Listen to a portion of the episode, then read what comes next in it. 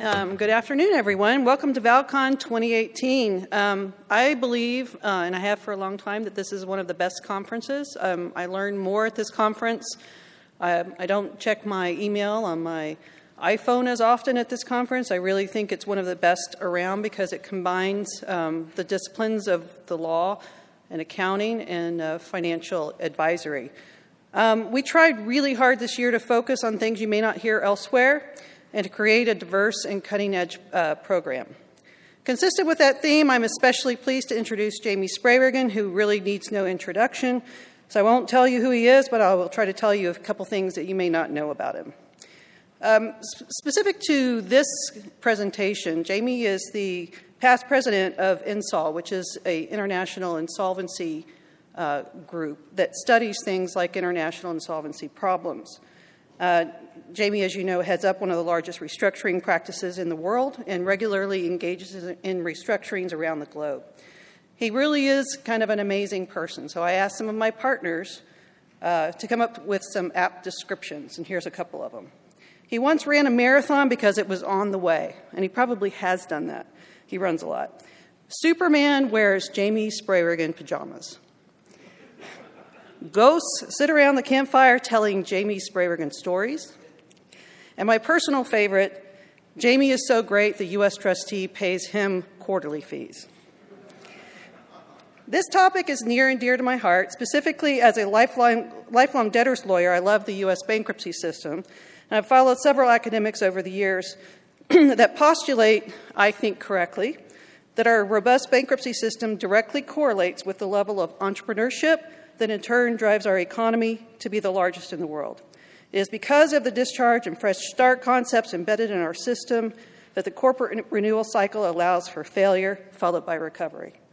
But this is ValCon, and we're here to talk about value. So, the idea behind today's topic was to compare restructuring laws around the globe, and that is how different countries' insolvency laws assess and affect value.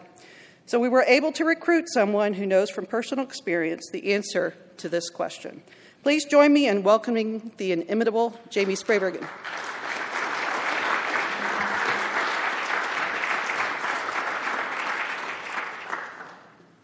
Thanks for uh, that, Patty. My mom always gives uh, people who introduce me my their material, so I thank my mom for that too. uh, pleased to be here uh, to talk about uh, the uh, value across different insolvency systems. Uh, I don't, you know, purport to have the magic wand to understand uh, the nitty gritty of every one of these systems, but I'm going to go through kind of a uh, whirlwind tour um, around the world of kind of different ways of doing things. And I think these slides are somewhere where people can access them because I'm not going to go through the slides in, in detail. Uh, so you can look at those at your leisure if you are having trouble sleeping or something. Uh, but I, what I wanted to talk about is, you know, Patty touched on this at the end of the introduction. You know, I always characterize the U.S. bankruptcy system as the, the bottom rung of American capitalism. Uh, and uh, I always quote Frank Borman, who was the CEO of uh, Eastern Airlines. He, he actually said, uh, capitalism without bankruptcy is like religion without hell. Uh, and it's a good way to actually think about it. and the systems in other parts of the world aren't all capitalist, though. And so it's not the bottom rung of capitalism everywhere else, uh, but in a lot of places it is. Um, having said that, there's been massive ferment around the globe uh, in amendments to insolvency systems. Uh, and uh, really, uh, I think mostly progress, but uh, a long way to go. I'm not one who believes that everybody should have the same insolvency system uh, and especially that they should have our Chapter 11. Uh, I don't think that's um, the way to think about it. And more importantly, I always talk about this. Uh, you know, there's a massive socio-political, cultural uh, aspect to the bankruptcy world, uh, and there's value judgments.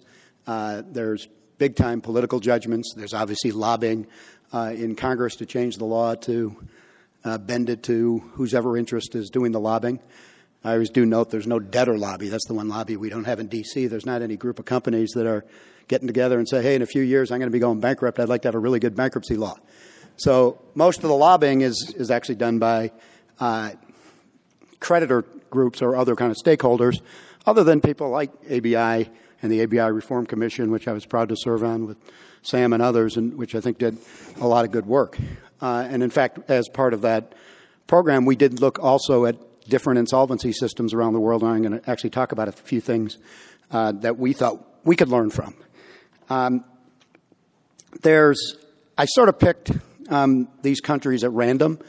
Uh, I wanted to, you know, have some Asia, uh, some Europe, UK, uh, uh, some Latin America. Uh, there's a whole bunch more we could have talked about. Um, South Africa has recently amended its system substantially to try to uh, better maximize value and sort of generally have come the way of Chapter 11, although it's not nearly the same. And in fact, they, they enacted their equivalent of Chapter 15, but it's got a reciprocity provision, so it will only apply if the country at hand also has uh, enacted Chapter 15. We don't have that in the U.S. Uh, you have um, a number of other countries in Asia. Vietnam has recently amended their system. So obviously, in 45 minutes, I'm not going to be able, probably won't be able to cover all of this. Um, but uh,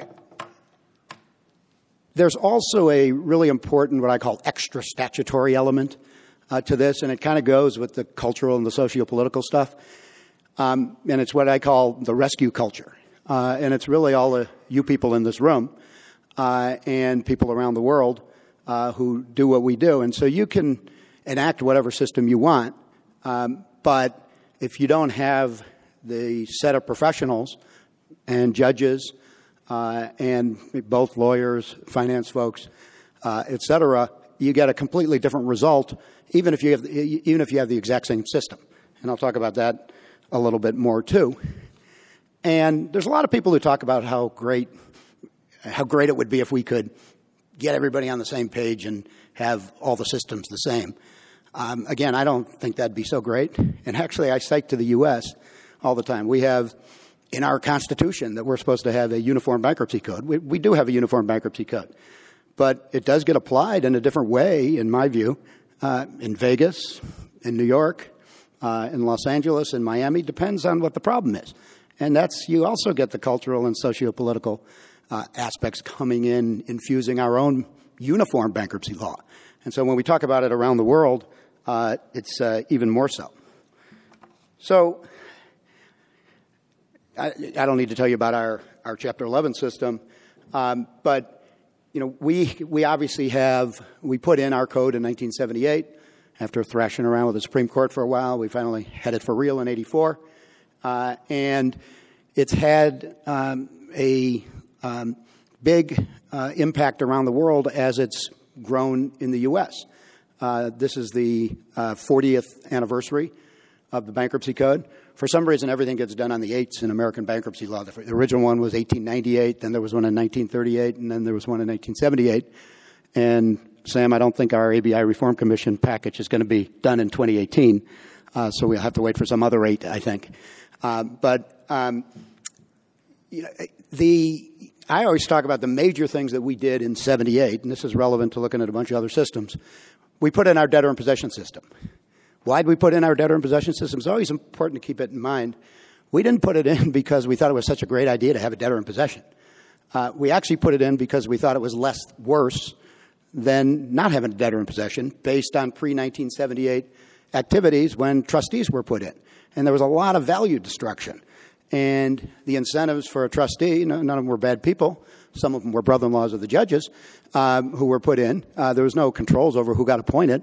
Uh, and there was no incentive actually to finish the case because when the trustee finished the case, the trustee was out of a job. So it's kind of a, if you read the legislative history, it's not, hey, this debtor in possession thing's a great thing. It's compared to what? And so we put it in, and then I mentioned the extra statutory element of it. Well, because of, to this day, a continuing discomfort with our debtor in possession system, a lot of you in the room have uh, been beneficiaries of this. We have uh, the CRO practice, and we have a lot of the financial consultants, and we have independent directors, and That's all nowhere in the statute. But why is that there? If you think about it, it's because there's this never ending tension between the fact that, you know, if you want to state it negatively, the bums who cause the problem get to stay in control when they file the case, and how do we protect everybody against that? Well, again, if you go back to the legislative history, it said, well, one of the reasons, another reason we're doing that is because if you don't let them do that, they're going to run out the clock and not file until the very last second because who's going to slit their own throat? Uh, and that was, again, part of the rationale for the debtor in possession. And I've had conversations with a lot of folks around the world who are kind of flabbergasted that we have this system, uh, but they all assume it's because we think it's so great. And I always say it's, it's just compared to what? I, it's, uh, I was quote Winston Churchill, who said about democracy is it's the best form of government of all except for all the others. Um, and so, you know, that's a way uh, to think about it. And it's relevant to talking about some of these other um, uh, statutes. So, you know, obviously we have our, I mentioned the debtor in possession. The other thing is obviously we put in our automatic stay, which is, you know, intergalactically powerful and extraterritorial effect in a particular, I say, uh, arrogance of American law. Uh, and it's amazing how annoying that is to a lot of people around the world uh, that we have that. Uh, and again, other countries can say they have that and can do it. The problem is because our economy is so large and so many creditors deal with the U.S., we have the ability to actually enforce it. Not always, but enforce it more than anybody else. And I'll talk a little bit about that. And then we put in our debtor in possession financing system uh, at the time, too. And again, there continues to be you know, massive um, misunderstanding of that around the world uh, because they think it just lets people get money who don't otherwise qualify for it. And I explained to them there's all these standards to be able to get debtor in possession financing. And you, it, you, I, even clients in the U.S. come to me and say, I got to file for bankruptcy because I need a debtor in possession loan. And I'm like, well, tell me about your assets because you may or may not be able to get one. Um, but uh, there's misconception around the world that that is easy money. Um, and it's not, but it's easier money uh, than if we didn't have the system. And that's been adopted in a decent number of places with uh, you know, sort of home country uh, uh, changes to it. Um, let's see here. Uh, so, you know, Australia, not a bad example. Uh, Australia, uh, and again, as I said, I'm not going to go through these particular slides in, in massive detail, but um, to me, Australia illustrates something that I call uh, convergence. the words on the page in Australia are actually among the most secured creditor friendly structure uh, in the world, uh, and actually the most risky uh, to directors with both civil and potential criminal liability. And even administrators or receivers or whoever comes in there uh, has uh, large risk of potential personal liability. And if you talk to professionals around there, there's a lot of them that don't have their assets in their own name uh, because of the gravity of that risk. And their system is really um, the English system, but the English system from the 1800s. The English have updated their system, and Australia didn't until recently. They did put in uh, something that they call a, um, a safe harbor, which gives directors more comfort than they used to have, not the level of comfort we have in the U.S. Uh, and I'll digress a minute because I forgot to mention the director point. You know, in the U.S., when we talk to directors, they're always terrified of potential personal liability. And, I, and on an absolute basis, they should be. But on a relative basis, U.S. directors have about the hardest time being liable for anything of any directors of anything in the world, uh, both civilly and criminally.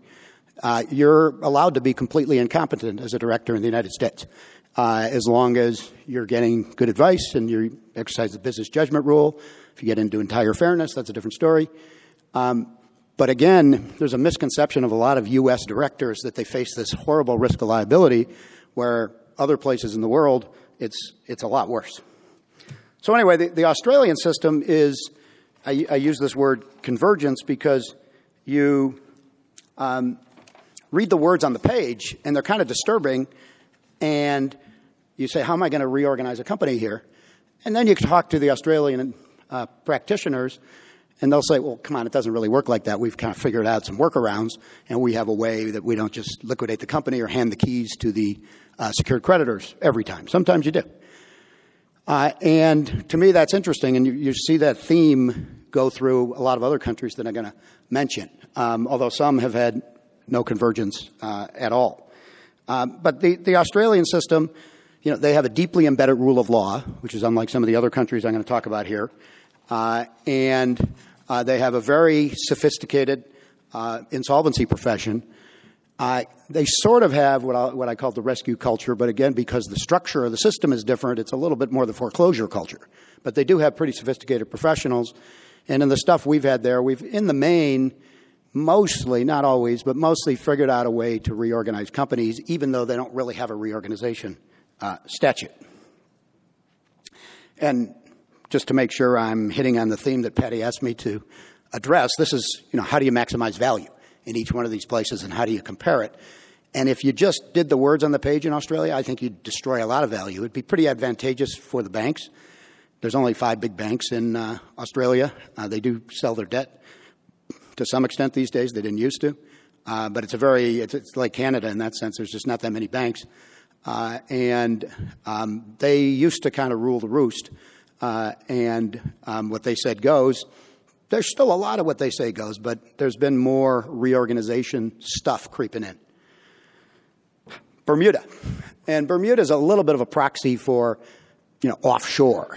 Uh, you have Caymans, you have BVI, you have the Channel Islands, you have the Turks and Caicos. Each one's got a little bit different system. All of them have uh, some tangent off the UK system. Uh, and again, uh, some of these uh, systems uh, have not sort of kept up uh, with even changes to the UK law, which is I'll get to, but has improved somewhat. but they've developed, and this is again what I call convergence, because they don't have debtor in possession, and the liquidators are supposed to come in and take control and throw out the board and uh, management and, and, run the thing.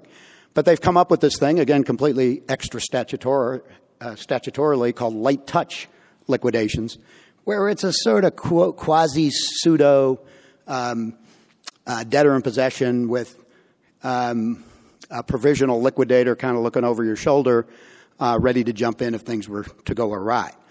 Uh, and again, um, you've seen um, some cases choose like uh, uh, Bermuda instead of the U.S. system because it does have the potential advantage of being faster. Uh, it's a lot less transparent. Some people like that, some people don't. Uh, and um, there's um, less rights for the junior creditors. Uh, and so you might be able to get some things done more quickly. Uh, and I know I jump back and forth a little bit, but it, you know I always compare that to our system, which you know, we didn't put in our code in 1978 to say, let's be the most efficient bankruptcy system around because we have this requirement of transparency. We have creditors committees. We have, you need all sorts of things approved by judges. We have lots of pieces of paper that you need to file, schedules, and all those things. And that for sure is not the most efficient. Uh, if you want it to be efficient, you'd use somebody else's system, but there'd be a lot of people whose rights would be trampled over. And so there's a judgment call that was made in our system of some sort of balance. Um, a lot of the world thinks it's out of balance. They can't believe the disclosure requirements, that people can just sit in court and listen to hearings, uh, that you can get copies of all the pleadings. In Bermuda, a lot of the pleadings nobody can get unless you're a party, and the judge says it's okay to get them. Uh, so uh, it's, it's kind of a different system there. But again, I think there's been a decent amount of convergence. It's still you know, very different than uh, the U.S. We've obviously had a lot of situations where you've had a U.S. company that's incorporated in Bermuda, uh, and um, uh, they've done tandem proceedings or Chapter 15 in the U.S. and a Bermuda proceeding, or vice versa, Chapter 11, and then a, a, Bermuda, a, Bermuda, proceeding to uh, implement things. Um, now, again, where the offshore stuff is going to have huge um, relevance uh, going forward is if we ever have something uh, bad happen in China and people have been predicting that for quite a long time. Um, it might even happen one day, who knows? I'm not here to predict that. But almost all the Chinese structures are BVI, Caymans, Bermuda uh, incorporated. And if Chinese companies are going to go down and get in trouble, you're going to have a lot of those as offshore proceedings. Uh, and how you maximize value there is going to be really interesting because the structures keep the creditors at least one step, if not more, away from the hard assets on the ground in China. Uh, and so, how that's, we've seen it play out in just, I think, in its infancy. Uh, but if you have a lot going on, it's going to really be stretched as to how um, the mix of the Chinese uh, BVI, and a lot of them are BVI, but some are Caymans and Bermuda incorporated entities, um, play through. So, um, Brazil. Brazil is a place where I'd say there hasn't been that much convergence. There's been a huge amount of activity over the uh, last, you know, three, four, five years. They've obviously had their car wash problem with the massive corruption binge, and that's caused a lot of bankruptcies itself, but just the economy's caused a bunch too. They've updated their system, um, but their system is doesn't interact um, that well with the rest of the world. Uh, and um, you know, for example, they don't have an absolute priority rule, which is a wonderful thing if you're old equity. Uh, and there's a lot of holdup value, uh, and that annoys a lot of creditors who are not going to get 100 cents on the dollar if the equity can still get a recovery. Again, that's not sure why it is that way, but but it is that way. Um, they have built up a pretty good uh, rescue culture with a lot of Brazilian insolvency professionals having you know sophisticated expertise. Uh, there's been a lot of Chapter 15s here of Brazilian entities. Um, do I think if I compare all these other countries that Brazil maximizes the value the most? I wouldn't say that. I would put them a little bit uh, in the you know the bottom two thirds, even though they've uh, made a bunch of progress. Canada, our next door neighbor. Um, you know, I, I love the Canadian bankruptcy code. I always say, you know, ours is like 100 pages long, theirs is like 20 pages long, and everything else you just kind of make up. Uh, and there's massive room for creativity and flexibility and judge made process. They've imported a lot of what we do uh, into their system. Uh, there's a lot that just isn't in the statute, but the judges have said it's okay. Uh, 363 sales, they don't call them that. Debtor in possession loans, they don't call them that, but things like that. Um, they do have something interesting, and uh, they have this thing called a monitor, which we don't have debtor in possession, or they don't have debtor in possession, um, but they don't completely throw out management. And the monitor is not a trustee and not a CRO, and he's got a bunch of power. He's got a bully pulpit. Uh, and the ABI Reform Commission report uh, suggested that we might think of having such an animal here in the U.S. And I think that again goes to our historic discomfort with our debtor in possession system. And the monitor um, structure is actually, you know, pretty sophisticated, uh, and you know, I think actually works uh, pretty well. I would put Canada near the top of if you say, you know, who maximizes value in their bankruptcy processes. Very sophisticated judiciary, uh, and difficult cases uh, get done there, and you know, relatively. Um, with relative alacrity uh, and with less destruction of value uh, than I see in, in a lot of other places. So I think Canada is a kind of interesting system, not really to emulate because this goes back to, you know, they have a huge rescue culture. They have a, you know, very sophisticated bench, bar, uh, financial professionals, deeply embedded rule of law, uh, and um, for them, it's also the bottom rung of American capitalism. So you can't say, oh, Canadian system's a great system, go use it in Brazil. That wouldn't work because even if you had the same words on the page, as I've said, it just would be a, a much different uh, result and way of, uh, way of uh, executing on it. Um, China. China, I don't know if most people realize this, but China is the country in the world that has the bankruptcy system that is most similar to Chapter 11. It's really amazing. They wrote it, you know, it took them about 10 years to write it. Um, I was actually involved in a couple little things on it. Uh, and if you read the code, it's pretty good. Um, but they don't have a rescue culture. Uh, and they got a long way to go. And the government, uh, there's, there's a huge socio-cultural political aspect to everything that happens there. And the government has not really wanted companies to go down or even uh, have change of controls. Uh, somehow the companies end up uh, getting bailed out, uh, and you don't really see equitization that much.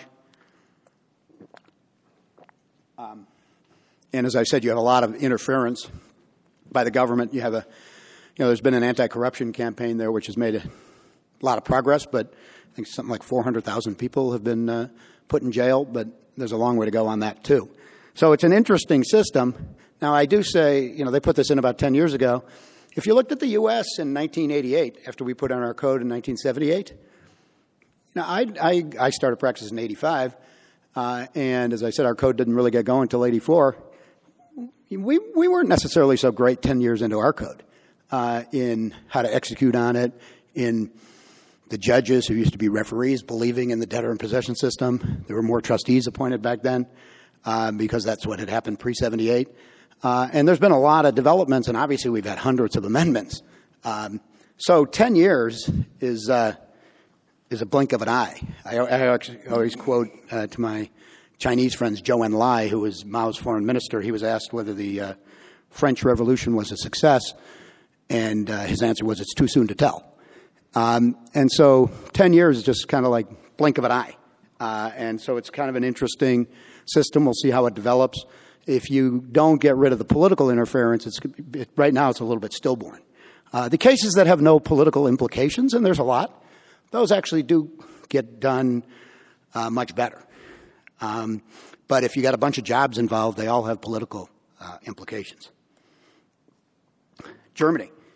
Germany's uh, been trying pretty hard um, to um, change their system. So they had what used to be called the uh, 21 day rule, and they still do.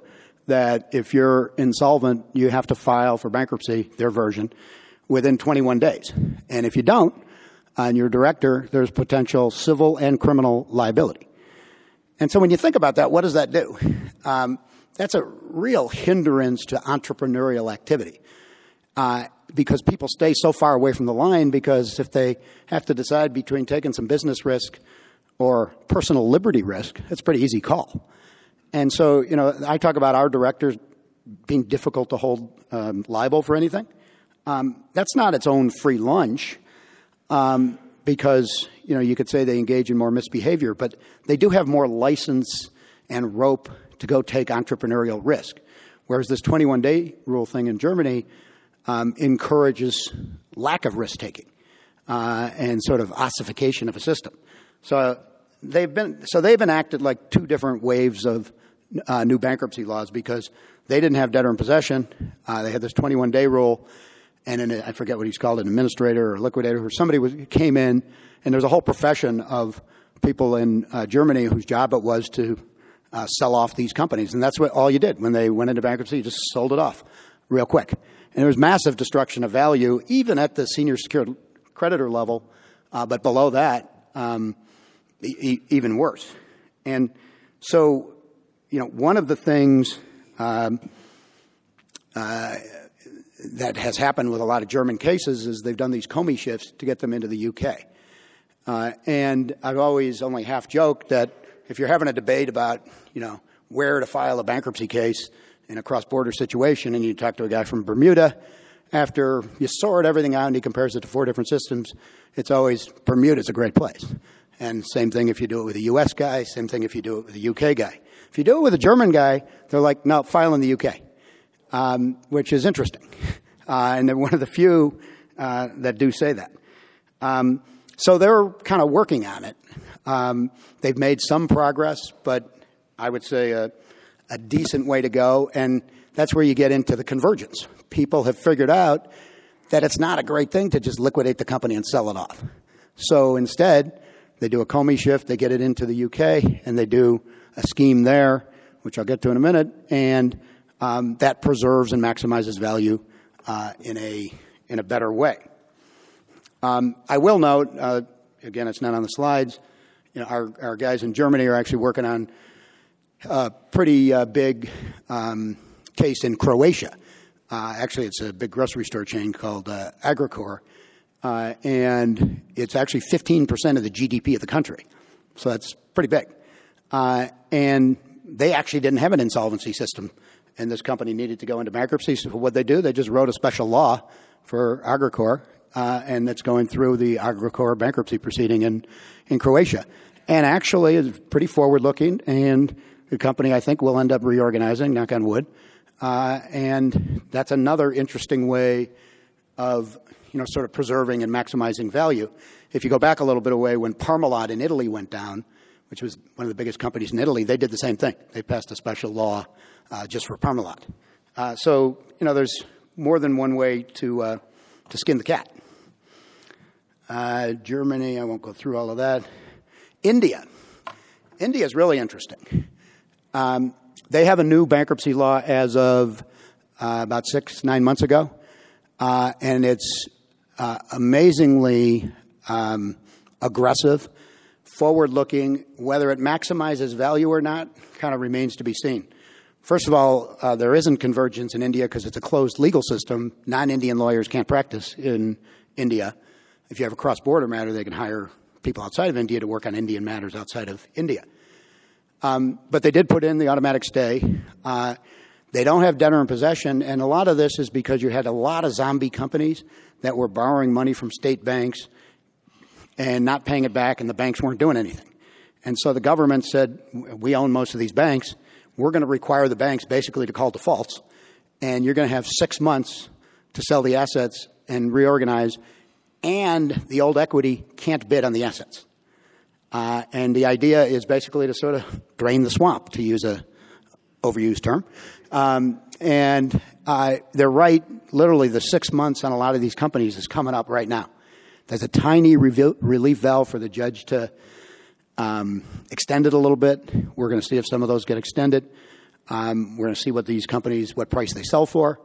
Um, but it's a, it's sort of people read about uh, when they stopped uh, having the large cash bills in India. This has been almost as big a move as that, and it's really shaken the system, uh, and it's working its way through. Uh, they sort of cut and pasted from some Chapter 11 stuff, some UK scheme stuff, some of their own stuff, uh, and it's it's pretty interesting. And they've been they've had like three or four problems, and the government's like amended the bankruptcy code within like a week or two to fix whatever somebody saw what the problem was. So it's amazingly functional. And if people don't know, most Indian bankruptcy cases before this took 10 to 20 years uh, to work their way through the system. So it's, it's a pretty interesting thing that's going on there. Singapore. Uh, Singapore has they, they're self-professed they want to be the what they say is the Delaware or New York of Asia, and I actually think they're it's the Trojan horse. What they really want to be is of the world. Uh, so there, people call Singapore Inc. for a reason. Um, they've recently amended their code.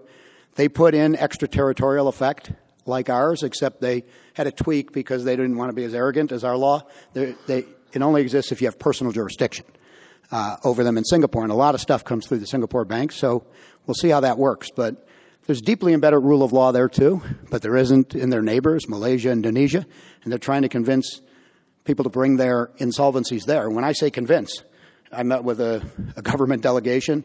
It was bankruptcy judges, government ministers, top practitioners, glossy brochure. Come to Singapore, file your bankruptcy case. Really, uh, quite amazing. And they're putting on seminars every two or three months and asking what they can do differently. And um, again, it's just started. It's, this is again uh, late last year, uh, but this is a strategic move. And by the way, Singapore did this with arbitration 15, 20 years ago, and they're now one of the biggest sites for arbitration in the world. And that's the model um, that they're using. So Singapore, and they again, this is if it works, it will maximize value. If the Indonesian and Malaysian creditors or equity holders thumb their nose at the Singapore system, and Singapore isn't able to enforce their orders, um, then maybe it's not going to work. Um, we did ask the Singaporean minister that precise question, and she said, Well, you have to remember all of their kids are in school here. So I thought that was interesting. Um, so uh, we'll see how their system works. Uh, UK. I've mentioned UK a bunch here. Um, so the UK, uh, obviously, we've all heard about Brexit. So everything I'm going to say could be wrong whenever Brexit happens. Uh, and that's actually a massive uncertainty. So the UK has become you know, quite the center of insolvencies for um, Europe. I mentioned Germany and all these COMI shifts. And you've had, you know, you know, people talk about forum shopping in the United States between states or venues. I mean, they do it between countries there. And the Europeans sort of got upset, and they have this thing called the European Insolvency Regulation, which they've amended a couple of times to make it more difficult to do the COMI shifts, uh, but didn't completely stop them from being done. When um, pre Brexit, which Brexit hasn't happened yet, if you had a scheme sanctioned in the UK, um, it wasn't for sure, but it was, for the most part, probably going to be honored in whatever European country it was relevant in. Nobody really knows what's going to happen post Brexit um, because they haven't worked out the laws, and it could be an unintended consequence of Brexit is that it um, is pretty bad for business uh, for UK insolvency folks. Uh, if you can't get your orders that you're having entered in London enforced across the continent, that's going to be a big difference than when you can't. And so that's all going to have to be uh, taken into account. Now, if you just look at the way their system is right now, I'd say they're about in the middle of the pack in maximizing value uh, because they don't have cram down, um, what we call cross class cram down. They don't have. You can't have in our system if we have one non insider impaired accepting class, we can jam the plan on everybody else if you otherwise satisfy all the rest of the tests. Uh, in the UK, you need every class to vote yes, and vote yes by 75% uh, in amount. I think it's 50% in number. If you get that, then it does bind uh, all the holdouts. And in that sense, it's actually a pretty efficient system. Uh, protection for the minority is less uh, there than it is here. Much less transparent system, actually less costly uh, system as a result. There's a trade-off, um, less rights for a lot of people, um, less ability to know what's actually happening in the case. Uh, but there's been all sorts of folks who've come up with creative ways to get cases into the UK, and the UK judges have, for the most part, said it's okay. People had these COMI shifts where they, you know, moved their headquarters to London, and they had a few board meetings, and that's been found to be enough. We did one where we changed the law of the credit agreement from Germany to UK law, and that was found uh, to be enough. There has been some talking uh, of some level of discomfort with the UK judges as to you know what level of connection you need in the UK to um, bind everybody else. Uh, but so far, it's been you know kind of talk. Um, and so uh, the UK is you know really among the most interesting because they have a, again, highly sophisticated um, rescue culture, although, again, rescue culture not the same as ours. Um, deeply embedded rule of law, which they've actually exported around the world to the Commonwealth countries, uh, and uh, even exported into Europe. I mean, you'll see if you're dealing with a big French company and they've borrowed money from a French bank, a lot of times the credit agreement will be in English and have UK law apply, uh, and really that they don't they'd rather use the UK legal system. It's an incredible asset of the UK. Uh, and my own view is one way or the other, they'll figure out a way to muddle through even after Brexit. Um, but there's a lot of uh, people concerned and a lot of folks trying to figure out planning, like, should we hire people or shouldn't we? You know, things like that, not knowing where uh, the system is going to go. Um, so that's my tour around the world. Uh, I could go on to a whole bunch of other countries. But I think I got about five minutes left. Uh, Patty, I don't know if folks have questions. Happy to take some questions or hit the coffee break early. Seven minutes? I am talked faster than I thought. the U.S. at the top of that list? Um, no. Uh, well, I think it's it's complicated because I say our system has a bunch of trade-offs in it, and um, the transparency and requirements of all the stuff you got to do to get through an 11 makes it quite expensive. I think in the larger cases, it probably does maximize value among the best. In the middle market, uh, and again, that was a big discussion in the ABI, ABI Reform Commission report, transaction costs can eat these companies alive. And, you know, we've had this tradition of one size fits all for our bankruptcy code. And I think there's a pretty good argument that maybe one size fits all isn't right given you know, some of these smaller cases that you know, basically can't afford to go bankrupt. Uh, and so it's, you know, we for the most part you know, have a deeply embedded rule of law. But, you know, I go talk to people in Asia and talk about them not having rule of law, and they say, what about Chrysler? What about GM? Uh, to us. So we got to be careful about lording it over people that, you know, we're so good. Sir? How many of these countries don't have a fraudulent conveyance law? The reason I ask you is I was recently in Israel, and they loaded the company with debt, and the company bankrupted, and I bought out the fraudulent conveyance. People around the table were shocked. Say, are you kidding? Are we going to sue the banks for their willingness to lend? Mean, their mentality is that, you know, the world is responsible. So really don't have a fraudulent conveyance, and, and uh, I was uh, almost shocked to see that they haven't, uh, you know, how many of these companies don't have fraudulent? Yeah, I, I don't have that off the top of my head, but it's a, I could have had another category of you know avoidance uh, statutes. A lot of them have it, but not in the robust way we have it. And by the way, apropos to us maximizing value, ours is pretty robust. You know, I think you could argue both sides of that one, whether ours goes a little bit too far sometimes. Um, but um, I've done a little bit in Israel, so I know what you're talking about. But um, you know, the UK has it, Australia has it, um, India has it in their new um, system. They put it in. Singapore has it. Um, I know Germany does too. Um, Germ- a lot of these places don't have like equitable subordination and uh, recharacterization, but they have some concept of preferences and some concept of fraudulent conveyances. Do just a word about uh, everybody, four or five banks, and everyone, the law firms in the country makes money in the banks. So nobody wants to go after the banks. There, now you're into the what I call the extra statutory uh, elements, uh, and that, that is definitely an issue. Although you, you do have some of the boutique firms that that's what they do. They're the only ones willing to sue the banks, but they'll never get hired by the banks.